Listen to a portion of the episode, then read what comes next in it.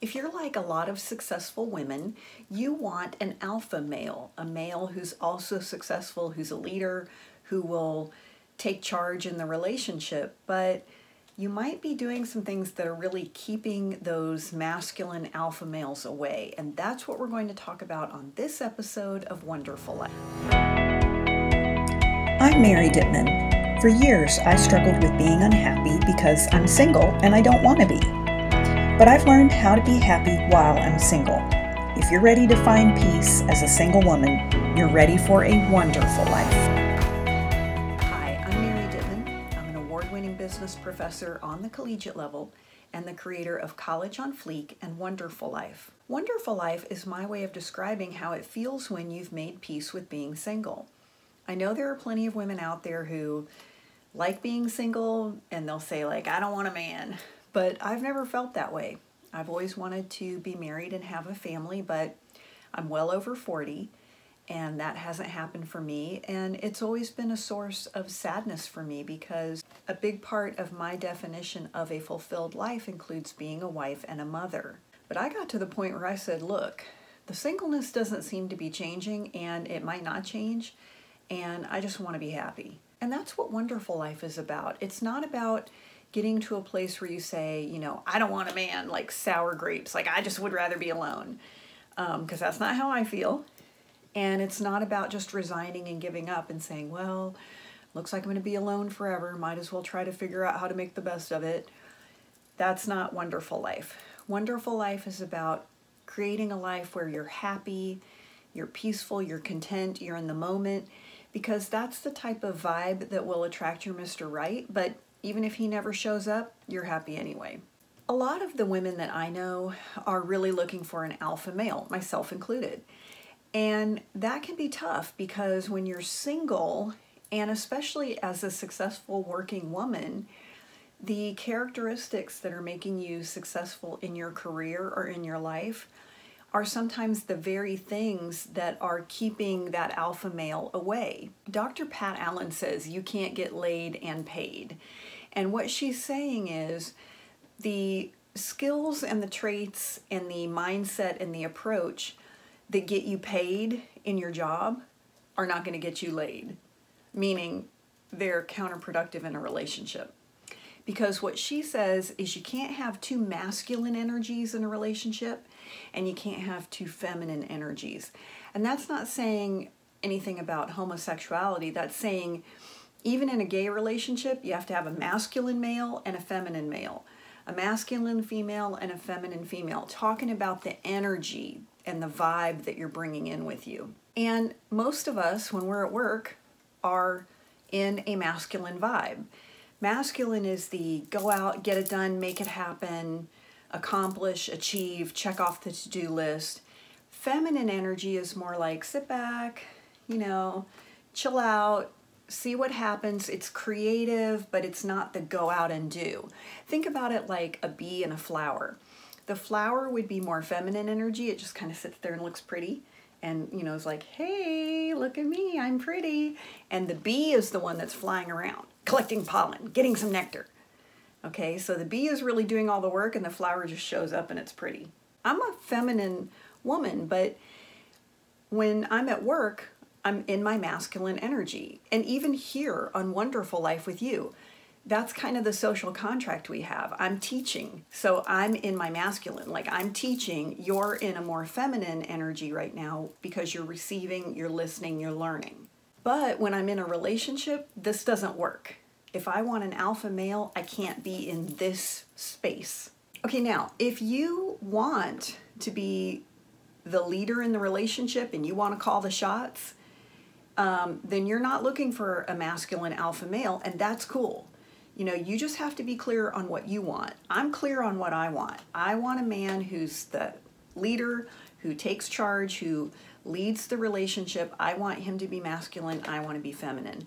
So that means when it comes to relationships, I need to be feminine. So here's how to tell if you're being too masculine. Number one, you give too much. And we did an episode previously on giving too much. And listen, it really is part of feminine nature. When we love and care about people we want to take care of them and that takes the form of giving. However giving is masculine. And it doesn't mean that you can't ever give anything. It means you reciprocate so don't be sending him greeting cards and don't be sending him a good morning text all the time and you know don't buy him little gifts or send him like oh we were talking about this and i saw this article let me send it to you no that means he gives first and then if you want to reciprocate, you can, but you don't outgive him. You know, I mean, just because he took you out once or twice, you don't need to be cooking him dinner. And when you give more than men give, you're setting up a vibe of a competition, and men don't want to compete with the women that they love. Competition is masculine. Okay, number two, way to tell that you're being masculine. You initiate. So you suggest going out, you plan dates, you call him, you text him, I was just thinking about you. Hope you're having a great day. Saw that your team won last night. And sometimes we think, well, I don't want him to think I'm not interested, or I want to remind him that I'm alive. Listen, if a man is interested in you, he's going to know that you're alive. And like I said, if you want to be that masculine energy, then that's cool. And I'm not telling you that you can never text him or never call him, but one of the guidelines I've heard is for every five times he calls you, you could initiate a call. Now, one of my girlfriends is probably more of, she's very feminine, okay? Don't get me wrong. This isn't about like, she's like a man okay? She's she's a feminine woman but she has masculine energy in this relationship. Her husband who is manly okay don't get me wrong like there's nothing effeminate about him. But in the relationship he's letting her drive okay? That's that's one way to think about it. And it's kind of always been that way. And this isn't saying that he's weak or anything like that. It's that's just the dynamic of their relationship well she's almost always angry because well he didn't plan anything for our anniversary you know i always have to remind i always have to make the plans for valentine's day or i always have to tell him what i want for my birthday yeah that's because you didn't want an alpha male. You wanted a man who was, you know, much more reserved and relaxed, who would let you be in charge. Again, nothing wrong with that, but you can't have it both ways. You can't be taking the lead in a relationship and then also be angry because he's not taking the lead. Men are not going to compete with you. Number three, you're telling him what you want.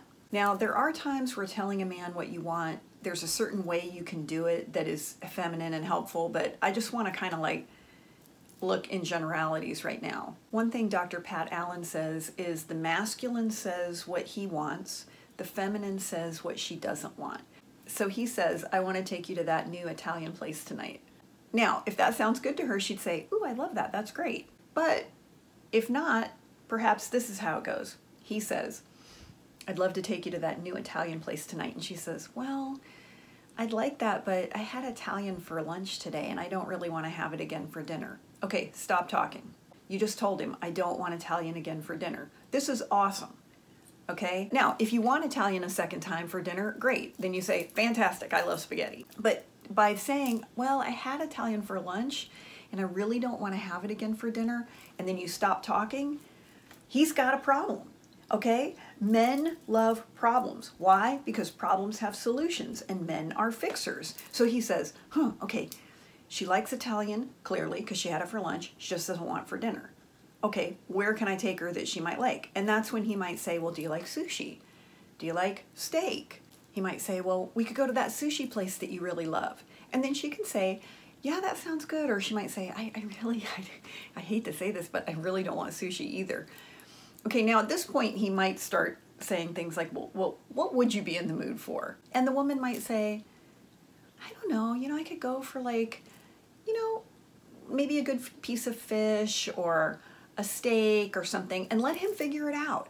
Because here's the thing when you're telling a man, well, I want you to do this, I want this, I want to go here, I want you to take me here, then you're in one of two roles. Number one, you're in the masculine and you're giving him direction, or number two, you're his mother and men are not sexually attracted to their mothers. And I understand. Well, it's the new millennium and everything's changed and women can do what they want to do now. Yeah, that's true. Here's the problem Our brains and our biology have not changed in millions of years. This is evolutionary psychology. So if if you're a get things done kind of woman, then you have to have a level of confidence that allows you to put that on pause and like just be a flower in your personal relationships. Now, if you're suffering with a broken heart, it's really hard to have confidence. And if that's your situation, you might want to check out our ABCs of Healing. If you go to bit.ly forward slash ABCs of Healing, it's a free video that shows you how to get over heartache. We'll, we'll give you immediate access and you can watch it anytime, as many times as you want to. Now, Wonderful Life is a dialogue, not a monologue, and we want to hear from you. Do you ever find that maybe you're in your masculine sometimes in your relationships, in your personal life? Put that in the comments and let us know what you think. You can always connect with us at wonderfullife.com. We post a new blog there every Friday. You can check out our podcast. You might want to join our newsletter list. We have some cute Wonderful Life merchandise you might want to take a look at. Thanks for watching, and we'll see you next time right here on Wonderful Life.